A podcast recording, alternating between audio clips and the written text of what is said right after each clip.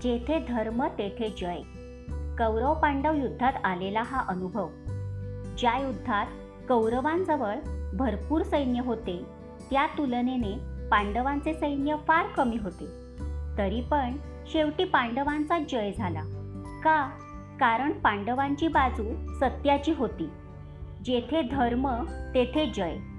इतिहासातही आपल्याला नेहमी असाच अनुभव येतो की जेथे धर्म असतो तेथेच जय असतो. अहिल्याबाई होळकरांच्या राज्यावर राघोबा दादांनी हल्ला करण्याचे योजिले. तेव्हा अहिल्याबाई स्त्री असूनही डगमगली नाही. कारण ते जाणत होते की जेथे धर्म तेथे जय.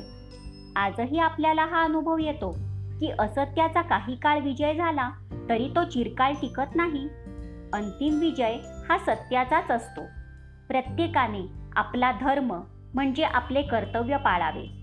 कारण शेवटी त्याचाच विजय होतो.